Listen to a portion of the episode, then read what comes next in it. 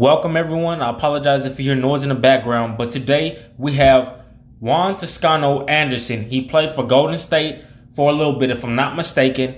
Um, average 30 cent percent field goal. I guess you could say from the field goal. He is 29 years old. He joined the league at 26 years old, and he's 6'6. Now, this is what Lakers need. We need people who know how to defend.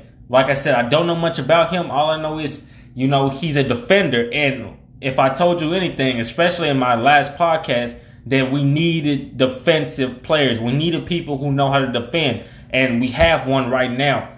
I like what Lakers are doing, bro. I feel like they know they messed up. Now it's all about putting the pieces together and making sure everything goes smooth for the most part um, this upcoming season. Let me know what you guys think. I love you guys. Have a great day. Peace.